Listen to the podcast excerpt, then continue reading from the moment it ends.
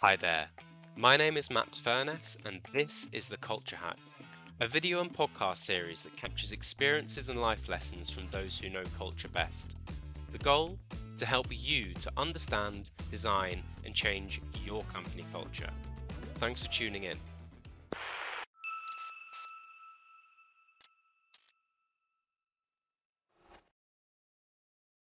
Hi everybody and welcome to The Culture Hack. It's Matt Furness here from Click Culture Consulting and I'm joined today by Jeremy Lowen.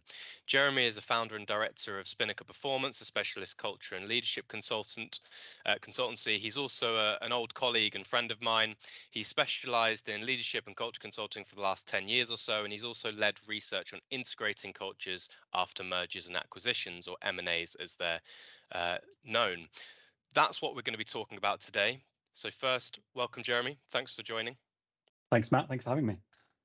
So as I say, we'll be talking today about culture in the context of M&As. But first, it would just be good to know a little bit more about your story and your background. Thanks, Matt. So I started out as a sailing instructor, and that's where I sort of think about this very start of my development career. And it's an important part of my story because as a sailing instructor, I noticed I was particularly interested in how do I help people to learn and actually how do I help to create learners. So I noticed that the use of questions and the impact of me asking more questions actually than giving people answers was really helpful for that. And I also noticed that people learned holistically as well. They developed as people as I was working with them as opposed to just learning a skill. It was often broader than that, things like communication and resilience. So I got really interested in the psychology of development and ultimately in performance environments. And that's where we met. So started to work with Lane 4, Leadership Management Development Consultancy, which is where I spent 10 years of my career and really started to get into the role of leaders in creating organizational cultures of high performance over time. I was really interested in the psychology still and had a bit of an appetite, Matt, to get back into the academic world. So studied a master's in organizational psychology after 10 years out of academic work, and at the same time happened to experience an acquisition. So Lane 4, the organisation we were part of, were acquired by EY, and so that was just a timing, really a great opportunity for me to explore and understand the impact of mergers and acquisitions on organisational culture, which is where I then took my research and the topic of this conversation today. Awesome. Sounds good. And what I notice with each of these conversations that I have on The Culture Hack, people have come from such eclectic backgrounds. So it's a really interesting transition from sailing instructor to what you do today. So in terms of that research, then, let's start with what were the questions that you were trying to answer? Yeah, well, I was particularly interested in the impact of an acquisition or mergers and acquisitions on culture. So that was really the area that got me particularly interested in how does this quite significant change influence people's experience of organizational culture. And partly in response to my own experience as well, having been part of that process myself. And what I found very, very quickly was that whilst mergers and acquisitions do influence culture, culture also influences mergers and acquisitions. And so it becomes a sort of two-way relationship that's constantly evolving. And it actually, as you start to explore that further, you start to say, well, why is that? What's happening there? When two established organizational cultures meet, what happens is that they engage in this sort of social process called acculturation. Now, they don't know they're doing it, but it's sort of happening to them. It's sort of part of this making sense of their experience culturally with each other. And there's a variety of different organizational and individual outcomes that happen as a result of that. And so that's what I was particularly interested in, is what is acculturation? How does it work? And how do you support that experience so it can be as positive as possible for organizations and for people? Makes sense. And what I think is really interesting about what you just said is you were researching it while simultaneously going through it yourself. Yes. Yeah, how did you find that process of one day wearing sort of research, Jeremy is the researcher and wearing that hat, and then the next day going Jeremy on the receiving end of this sort of M&A? Yeah, and I think this is a challenge not just in research but also in for the consultants out there working with organizations. You are also part of that experience as well as you are trying to look at it objectively as much as you can. And I think what I found was that it was a challenge, but I had to engage in something called reflexivity. So looking at myself within the context of the work that I'm doing. And so I took a diary. And so I sort of like took my thoughts and feelings throughout the process of the research and started to look at that in contrast to what I was researching itself, and how does maybe my perception influence what I'm dealing with in terms of the data.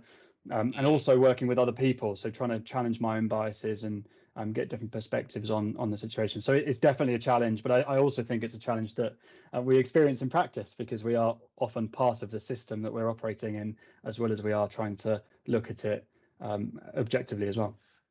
It's so interesting, and I think there's a lot of talk about this academia and practice gap, right? Sure. I imagine that reflexivity, as you described it, helps you to bridge the sort of conceptual academic rigorous papers with actually lived experience and how to pragmatically make it work. And it makes me wonder, what are the real problems that made you want to focus on this research in the first place?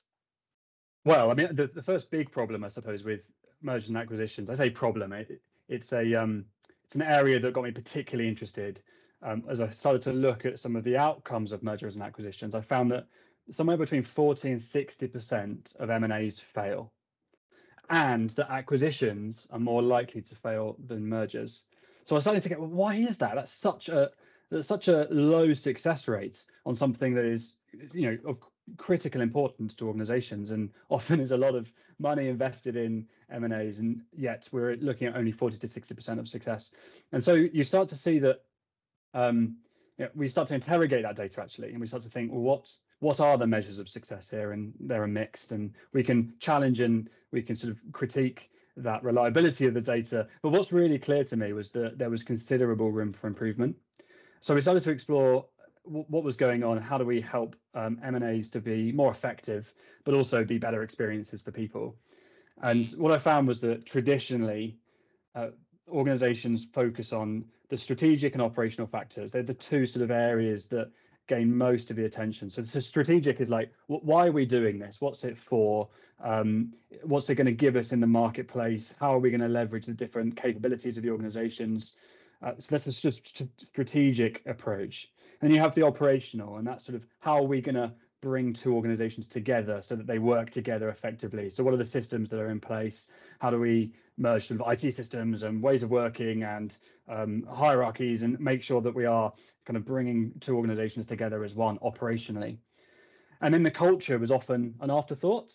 If at best, if anything, it was an afterthought. So I started to go, well, maybe there's something in this. Maybe there's something in the cultural component that can help us to answer the challenge that we're facing with M&As. Mm. With culture being an afterthought, why do you think that is? I mean, it's a good question, right? But I think the strategic and operational factors are critical. So there's no getting away from that.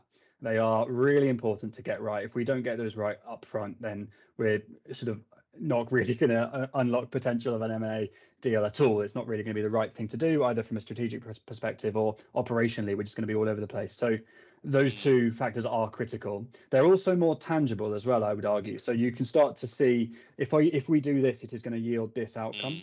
We can start to draw a connection quite clearly between the decisions we're making, choices we're making, and the outcome that it will create. I think culture sometimes is a little bit more implicit. It's harder to put your finger on. And yes, we can have sort of value sets, and we can talk about who we are as an organization, but really getting under the skin of it, really trying to understand the organization beneath the surface, that's a harder thing to understand and to do so quickly. So I think there's something about the visibility of it. But my argument now, having looked at all three, and in particular the culture, is we should be looking at all three altogether.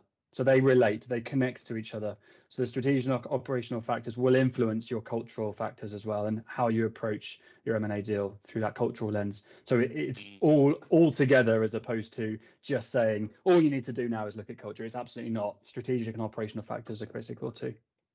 So it sounds like when going through an M&A, leaders on both sides of both organizations should be looking at strategic, operational and cultural factors. What happens if nothing changes? So what happens if organizations continue to focus on the strategic and operational factors, but overlook those sort of less tangible cultural factors? What will be the impact?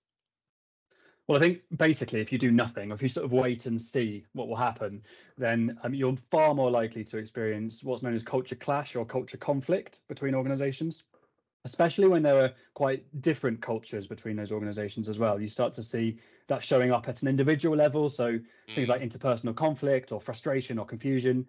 And then at an organizational level, things like poor retention, engagement, productivity. And there's an example, actually, I've got that a client I was working with. Two cultures coming together, one culture typically very sort of commercially orientated and one culture very people orientated. And the sort of wait and see approach meant that it created challenges at a sort of really practical decision making level. So decisions that were made to sort of protect profits were perceived to be, oh, you don't care, by the people orientated culture. Do you really care? You're not really thinking about what's right for the client here. Decisions that were made in favor of the client, what's right for the client here, or what's right for our colleagues, was almost like you're over-servicing, or you're being too kind, you're being too nice by the other organization. So what you found then was different perspectives on the same decision led to frustration or challenge or conflict. And actually sometimes decisions weren't getting made properly, or decisions were made but were leading to frustration on one side of that. And so the reality actually was that both cultures have something to offer each other, and there was value to be had there.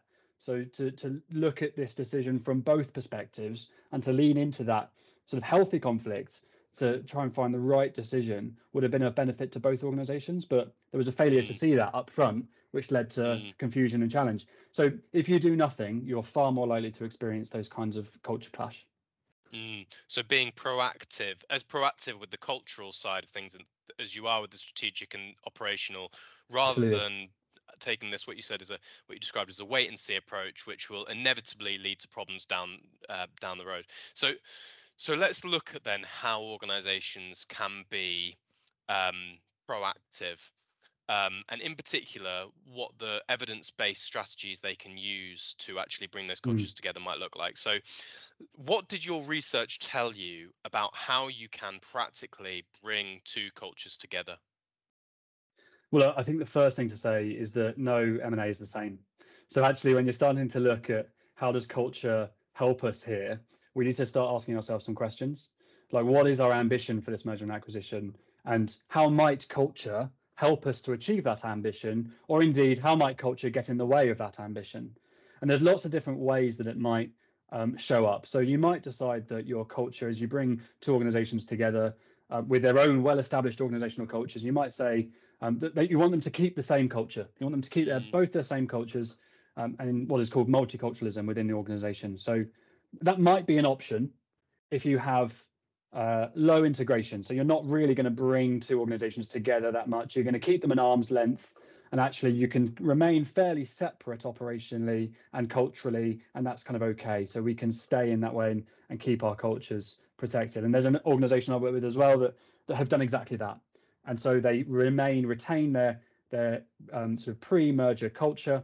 And so they now just continuing to operate as they have been, but they just have a different ownership structure. And that seems to be working well for them. You may also find that that's possible if you have a high tolerance for cultural difference or like multiculturalism. So really big organizations where they have different pockets of organizational cultures that exist within them. Maybe that's okay. Maybe that's part of how their culture is that actually allows for that multiculturalism. You might find another option here is that you could have one new culture. So both cultures change. They both lean into this and say, look, we're going to create this new organizational culture together. We're going to influence it together. And we're going to sort of try and get the best of both. You might say that one of the cultures is going to be absorbed or assimilated into the other. So basically, one of the cultures is going to disappear or to change quite predominantly, and the other one's going to stay fairly similar to what it was. So there's lots of different options or strategies that you might set out on when you think about your culture. What do you want it to be? But I always ask people to think, how does that relate to the outcomes you're trying to drive? So when you're thinking about the strategic and operational factors, how does your culture need to be to help you to deliver against those? I guess it's similar to any project. You start with the end in mind, it sounds like, and you start with what in 6 months, 1 year, 18 months, whatever the time frame might be, what do we want these two cultures to look like by then? And then we can work back from that. So once you have that clear vision of what you want it to look like, what are the the tactical or the strategic things that you can do to pragmatically make that happen? So I think, starting with an understanding of what the cultures are, if they've got two or more cultures here, what are they and how do we define the cultural characteristics? And like I said, beyond the value set, beyond how it's described and articulated, what is the experience? What's the deeper culture that sits within these organizations? And then you can start to quite practically apply acculturation theory to your mergers and acquisitions. So acculturation theory talks about either in a merger context or in an acquisition context, perceived attractiveness of the other. So if I, as an organization, if I perceive the other organization to be quite attractive, to be quite exciting, to be culturally quite appealing to me, I'm far more likely to get curious about them. I'm far more likely to engage in conversation and try and understand what's it like here and maybe involve myself in some of their projects or conversations to help me understand it. I'm also going to be asking myself, maybe subconsciously, what's my level of willingness to change myself, my own culture as an organization? Am I willing to adapt and to do something different here? Or actually, do I really, really like the culture I'm part of? And if I really like it, I'm probably more likely to try and preserve it and to do everything that I can to try and keep it. And therefore, I'm not as likely to engage in interaction. From the other organization, you might start to think about I talked about the degree of multiculturalism. So how many separate different cultures can coexist in this organization? If there's lots, then maybe you can actually keep that culture preserved. If there's none, if it's just one, the same culture throughout the organization, it's going to be really difficult, I think, to keep that separate identity. So you can start to see from sort of different perspectives at an organizational level, that you can apply acculturation theory in a quite practical way. So what does that kind of mean? It means that leaders or people involved in a merger and acquisition should be starting to ask themselves questions about their level of willingness to change, should be starting to consider how they perceive the other organization. And what are those perceptions based on? Are they based on data and evidence? Are they based on hearsay? Are they based on reputation? So really trying to challenge that perception we might hold, because ultimately it's going to influence our behaviors. It's going to influence our willingness to lean into this and to ultimately get the most value from it. A couple of things I've noticed as you've been talking is that I've really liked is firstly, as a leader, you need to be noticing those things within you, and you need to be conscious of those on your perceived attractiveness of the other organization and vice versa, right? And how much you're trying to hold on, because if those things are happening for you, they will also be for your people, perhaps even more so, because they have less control over the process than you.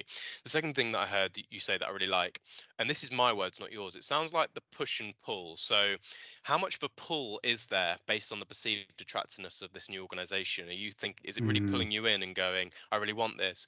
And is there a push away from the old stuff, or is there no push away from where you are at the moment? If so, you probably will just want to stay how you are if things are good for you at the moment, and you're less likely to sort of want to pull onto the new thing. So these are my words, not yours. It almost sounds like, how do you sort of push people away from the past and what people had, and whilst also simultaneously pulling them towards something new, whilst also instead of, so they don't sort of get stuck on, okay, well, I can't do that anymore, but what do I have instead? Yes, and look, you've just made me think about one of my favorite definitions of culture, just because it gives us a nice metaphor to play with, is the idea that culture is to organizations what personality is to an individual.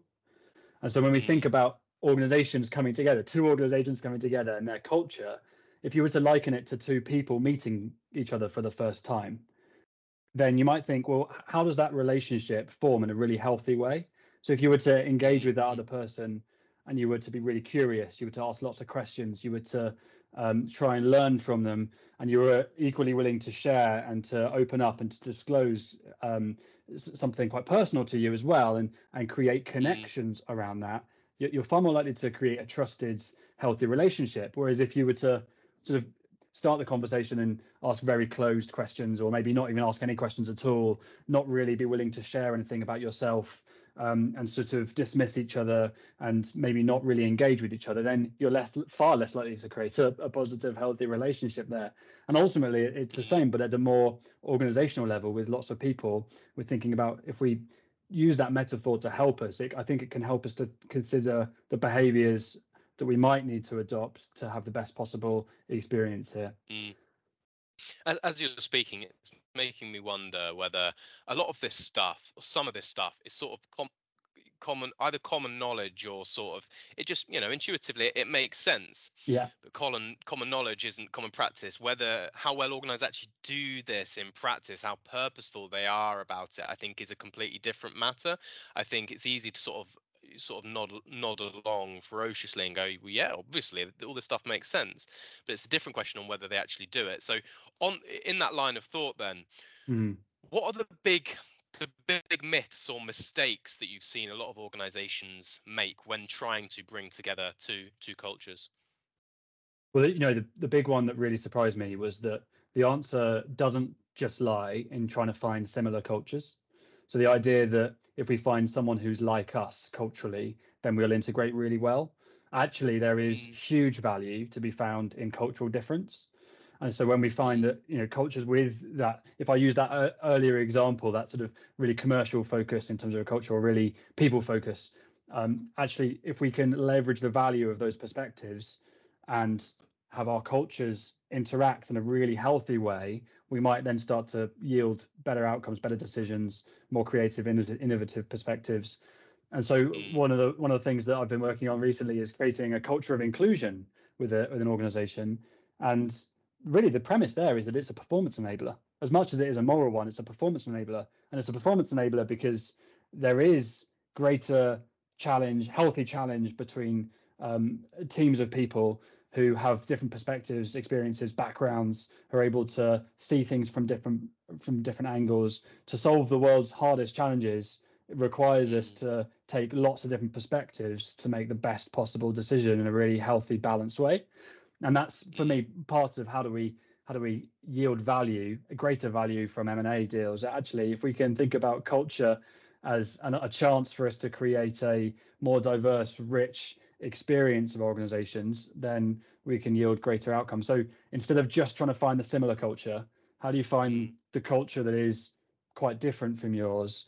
But then it really does require concerted effort and energy to really try and leverage that value. I think the challenge with that is, if you do get someone who's a small organization that's completely different to you, how do you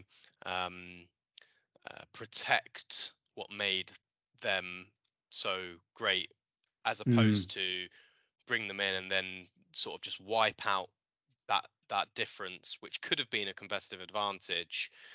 For me, that's the challenge there, to make sure that you're actually protecting the sort of the good stuff that is different from the broader culture. I'm making the assumption of a big organization taking on a small one here, but you get the point. Yeah, and look, I think the sort of strategy that I would suggest here, and actually it's the hands down the number one in terms of the strength and consistency of the evidence around helping organizations come together culturally through acculturation, is informal socialization. So what I mean by that is the informal contact between members of both organizations, where they can, and I really mean informal, so this isn't let's put them on a project together, let's give them some work to get on with together. I mean informal, we are getting to know people at a personal level, at a cultural level. We're trying to understand how things operate here, how things, the norms, the stories, the values that really sit within day-to-day interactions. That informal socialization between the different organizations is incredibly powerful for a few reasons, and partly to what you've talked about there. But we as individuals, as human beings, we crave this sort of sense of autonomy and belonging. We crave these things as intrinsic motivators. And often through M&A deals, this is where it's so hard, is that these are things that are outside of our control often. Often it is a decision that's made at a senior level by the few for an organization that is the many. And so we crave that sense of autonomy and belonging, and we really try and find opportunities to influence the culture that is being created around us. So if we have the opportunity for informal socialization, informal social contacts, then it helps us to feel like we are in more control, helps us to feel like we are co-creating something, and helps us to really make sense of the change and make sense of it with each other. And for me, that is the number one strategy here, to implement as soon as we can and to consistently stay tuned into it, is that social contact between organizations. Yeah, got it. So it's, and what you've just described there, right, is quite an easy thing to do. It's quite a small thing. It doesn't require a huge project team and lots of money, which I really like. And similar to that, what's a culture hack that you love? So something else that takes a little effort but can have a great impact. Do you know what my favorite culture hack, little thing you can do that has a big impact, is to start with your project team. So if you are part of a team who are trying to create a cultural change, and it could be about anything, doesn't have to be within mergers and acquisitions, then starting with you helps you to do three things really well. It helps you to be more empathetic to the organization, because you're actually making change yourself first. So it helps you to be more empathetic with the organization, the change you're trying to create through the organization. You can, if you get it right, you can become beacons and role models of the change you want to see. And it also helps you to spot risks, because you recognize and notice risks in yourself or with others. You can start to spot risks at an organizational level. So if you are doing an M&A and you are part of that project team who's charged with the integration of your M&A deal, then make sure in your project team you have members of both organizations, and make sure that you spend time on the informal social conversation about what your cultures are really like, where and how that culture shows up and how it might then affect your M&A integration. If you're doing a culture change project on inclusion, then have conversations about your own privilege, have conversations with each other and challenge each other from a different perspective, and really get curious and stay humble in your own sense of who you are within this context, but really curious about other people's experiences and backgrounds and different perspectives, and challenge each other when you maybe are behaving in a way that's not inclusionary. If you're trying to create a culture around behaviors and mindsets to integrate AI or whatever it might be, how do you put AI at the center of that project team? So really trying to bring it into you and your team first is easier said than done, I would say. And that's why I think it's a culture hack, is that the temptation is we get sucked straight into doing the do, to actually getting straight into the job, getting straight into the project. And I always think that if we treat culture change as a task, like something we need to do, then we've already failed. It's far too transactional, and we need to start with us, and we need to really empathize and really understand what is required. And if we can do that well, I think it helps to accelerate the cultural change in the long run.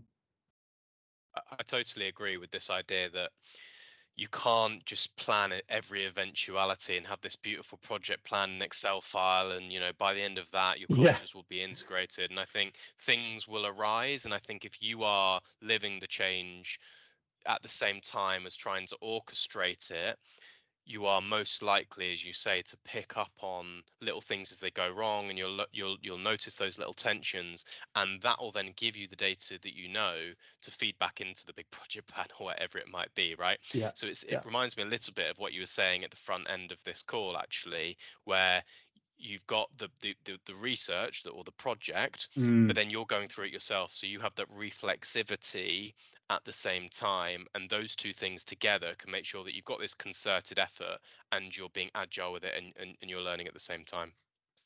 Absolutely. And this is what I think the opportunity we have as consultants when we're consulting in this space, or leaders when we're trying to instigate this cultural change, is that we are doing both those things, and we need to see ourselves within that context as well. I just think it helps us to be more effective generally, and sort of hold the mirror up to ourselves and to experience things that we're trying to ask the organization to experience as well. I totally agree. And I am conscious we could talk about this all day. I'm really conscious of your time and the listeners' time. So, Jeremy, do you have any final reflections on our conversation? No, look, Matt, I've really enjoyed it. It was great to revisit this piece of research and to think about it in the context of practically how would we apply lessons learned from this? And I'm certainly going to start thinking about that more and more in my practice, in my work as a consultant. But please, let's keep talking. And 20 listeners out there, very happy to pick this up and to discuss it in further. Sounds good. And so firstly, a huge thank you for sharing your time and your experiences and the lessons from your research. Really do appreciate it. If people have got questions or want to get in touch with you, what's the best way for them to do so? LinkedIn is probably the best way. So Jeremy Lowen, my business is Spinnaker. There's a website which is under construction, but really happy to connect on LinkedIn and to engage in any conversation about this. Any feedback or questions you might have on it, I'm delighted to chat it through. Brilliant. Thank you, Jeremy. So I think that's all for today. If you like this episode, please do listen to our other episodes for more first-hand experiences and lessons on all things culture. Otherwise, that's all for today. Thank you so much for tuning in. Go well, everybody.